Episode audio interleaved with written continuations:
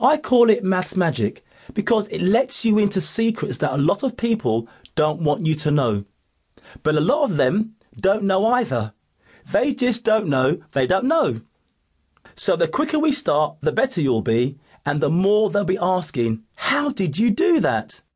But let's make a deal.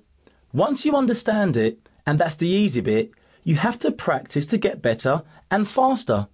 So here's what you can do. Why don't you practice?